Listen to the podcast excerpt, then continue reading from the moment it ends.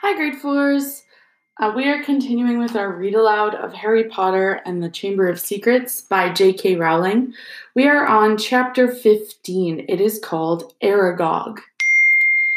Uh, now, if you um, are on track, today is Tuesday, May 12th. Um, and I do want to give those of you who are going above and beyond and even listening to these read alouds um, a hint or really the answer for Wordle. So I will give you the Wordle answer at the end of this recording. So let's get started with chapter 15 called Aragog. Summer was creeping over the grounds around the castle. Sky and lake alike turned periwinkle blue, and flowers large as cabbages burst into bloom in the greenhouses. But with no Hagrid visible from the castle windows, striding the grounds with Fang at his heels, the scene didn't look right to Harry. No better, in fact, than the inside of the castle where things were so horribly wrong. Harry and Ron had tried to visit Hermione, but visitors were now barred from the hospital wing. We're taking no more chances, Madame Pomfrey told them severely through a crack in the hospital door. No, I'm sorry, there's every chance the attacker might come back to finish these people off. With Dumbledore gone, fear had spread as never before, so that the sun warming the castle walls outside seemed to stop at the mullioned windows. There was barely a face to be seen in the school that didn't look worried and tense and any laughter that rang through the corridors sounded shrill and unnatural and was quickly stifled. Harry constantly repeated Dumbledore's final words to himself I will only truly have left this school when no one here, or when none here, are loyal to me. Help will always be given at Hogwarts to those who ask for it. But what good were these words? Who exactly were they supposed to ask for help when everyone was just as confused and scared as they were? Hagrid's hint about the spiders was far easier to understand. The trouble was, there didn't seem to be a single spider left in the castle to follow. Harry looked everywhere he went, helped rather reluctantly by Ron. They were hampered, of course, by the fact that they weren't allowed to wander off on their own, but had to move around the castle in a pack with the other Gryffindors. Most of their fellow students seemed glad that they were being shepherded from class to class by teachers, but Harry found it very irksome. One person, however, seemed to be thoroughly enjoying the atmosphere of terror and suspicion. Draco Malfoy was strutting around the school as though he had just been appointed head boy. Harry didn't realize what he was so pleased about until the potions lesson about a fortnight after Dumbledore and Hagrid had left when, sitting right behind Malfoy, Harry overheard him gloating to Crabbe and Goyle. I always thought father might be the one who got rid of Dumbledore, he said, not troubling to keep his voice down. I told you he thinks Dumbledore's the worst headmaster the school's ever had. Maybe we'll get a decent headmaster now, someone who won't want the Chamber of Secrets closed. McGonagall won't last long. She's only filling in. Snape swept past Harry, making no comment about Hermione's empty seat and cauldron. Sir, said Malfoy loudly, Sir, why don't you apply for the headmaster's job? Now, now, Malfoy, said Snape, though he couldn't suppress a thin lipped smile. Professor Dumbledore has only been suspended by the governors. I dare say he'll be back with us soon enough. Yeah, right, said Malfoy, smirking. I expect you'd have Father's vote, sir, if you wanted to apply for the job. I'll tell Father you're the best teacher here, sir. Snape smirked as he swept off around the dungeon, fortunately not spotting Seamus Finnegan, who was pretending to vomit into his cauldron. I'm quite surprised the mudbloods haven't all packed their bags by now. Malfoy went on. Bet you five galleons the next one does dies. Pity it wasn't Granger. The bell rang at that moment, which was lucky. At Malfoy's last words, Ron had leapt off his stool, and in the scramble to collect bags and books, his attempts to reach Malfoy went unnoticed. Let me at him, Ron growled as Harry and Dean hung onto his arms.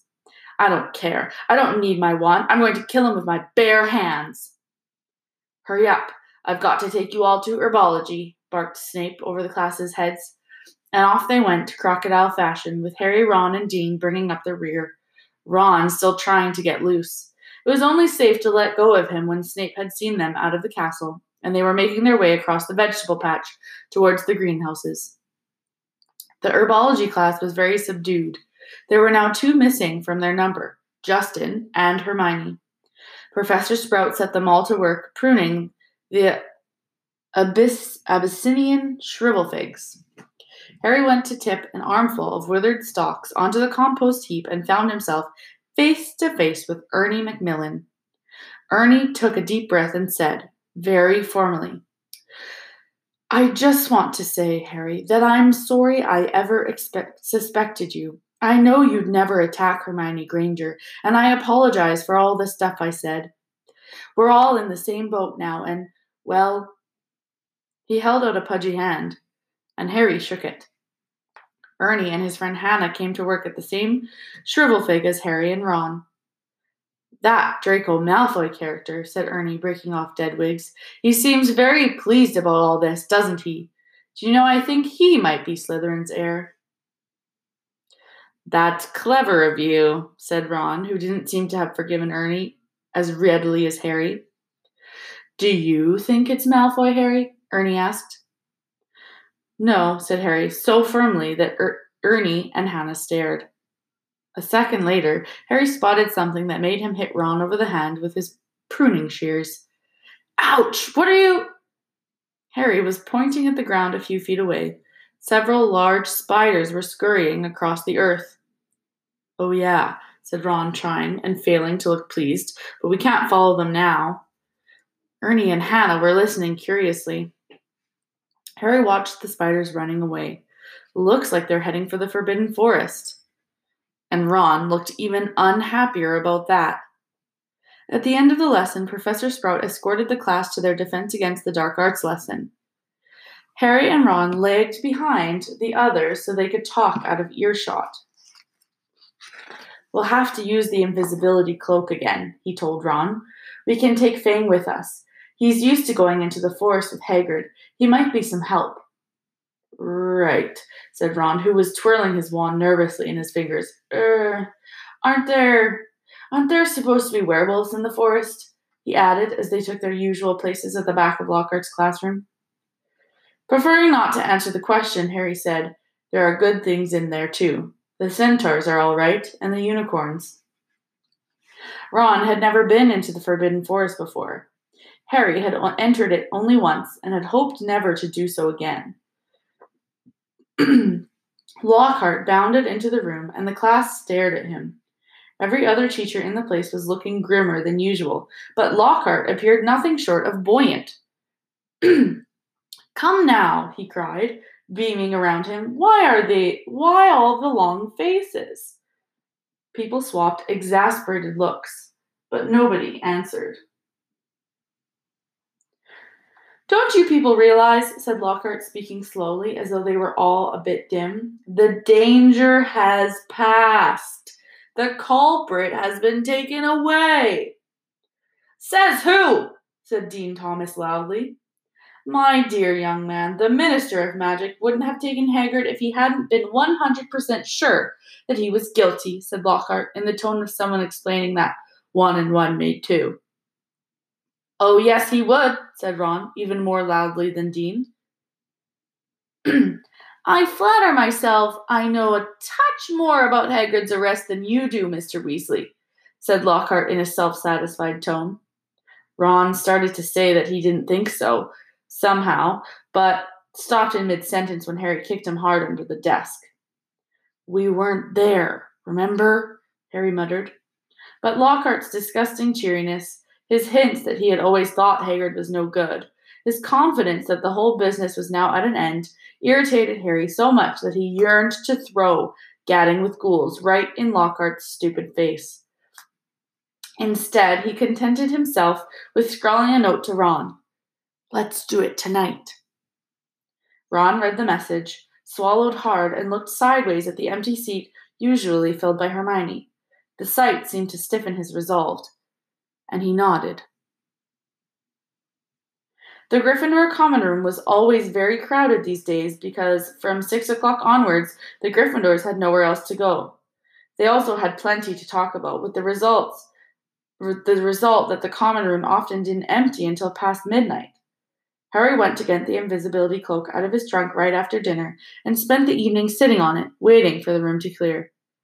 Fred and George challenged Harry and Ron to a few games of exploding snap, and Ginny sat watching them, very subdued in Hermione's usual chair. Harry and Ron kept losing on purpose, trying to finish the games quickly, but even so, it was well past midnight when Fred and George and Ginny finally went to bed. Harry and Ron waited for the distant sounds of two dormitory doors closing before seizing the cloak, throwing it over themselves, and climbing through the portrait hole. It was another difficult journey through the castle, dodging all the teachers. At last, they reached the entrance hall, slid back the lock on the oak front doors, squeezed between them, trying to stop any creaking, and stepped out into the moonlit grounds course, said Ron abruptly, as they strode across the black grass, we might get to the forest and find there's nothing to follow. Those spiders might not have been going there at all. I know it looked like they were moving, but in that sort of general direction, but. His voice trailed away hopefully. They reached Hagrid's house, sad and sorry looking with its blank windows. When Harry pushed the door open, Fang went mad with joy at the sight of them. Worried he might wake everyone at the castle with his deep booming barks, they hastily fed him treacle fudge from a tin on the mantelpiece, which glued his teeth together. Harry left the invisibility cloak on Hagrid's table. There would be no need for it in the pitch dark forest. Come on, Fang, we're going for a walk, said Harry, patting his leg, and Fang bounded happily out of the house behind them, dashed to the edge of the forest, and lifted his leg against a large sycamore tree.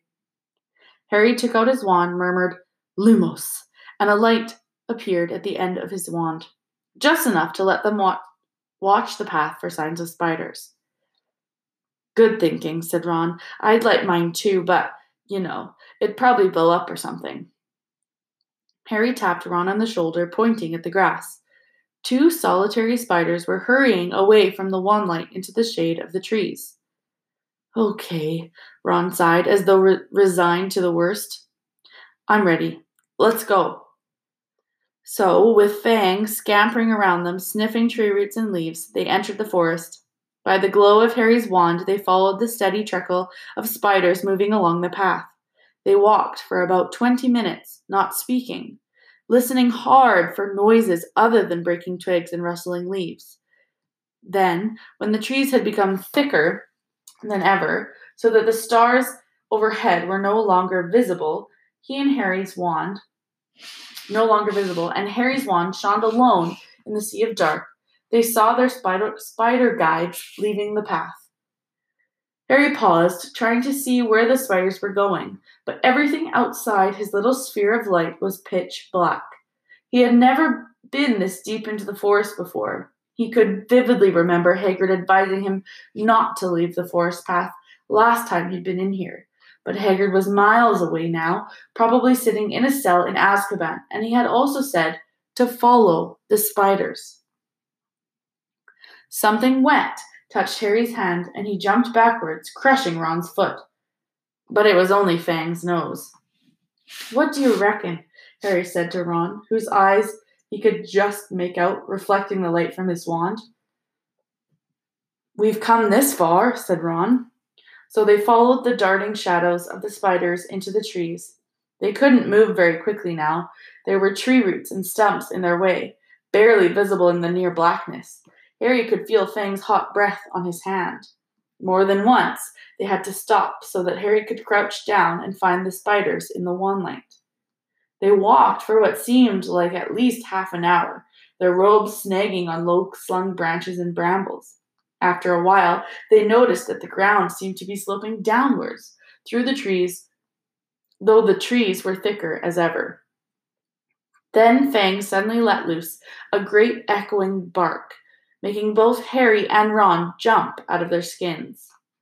What? said Ron loudly, looking around into the pitch dark and gripping Harry's elbow very hard. There's something moving over there, Harry breathed. Listen.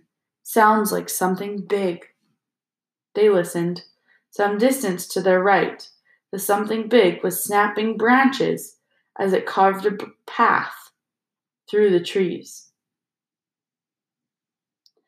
And that's where I'm going to stop today um, with chapter 15. Chapter 14? I don't remember now. Chapter 15. Um, and I will continue it tomorrow. Um, I wanted to say thank you to those of you who are listening to these since I do take time to read and record them. Um, it's something that I know that a lot of you really enjoyed while we were in the classroom, um, and something that I really enjoyed doing while we were in the classroom. Um, I know that there are some people that don't necessarily have the time or have forgotten about it. Um, and so I do want to give you a little thank you for always listening and staying on track with the book. And so um, to say thank you, I'm giving you this week's um, word o word, and the word is proud. So if you send me a message, um, right now or sometime tomorrow, maybe. Um, let me know what that word is, the word o word. I will add you to the draw um, so that maybe you can get a prize delivered to your door. Again, the word is proud. Um, I will see you guys tomorrow for the rest of chapter 15. Bye bye.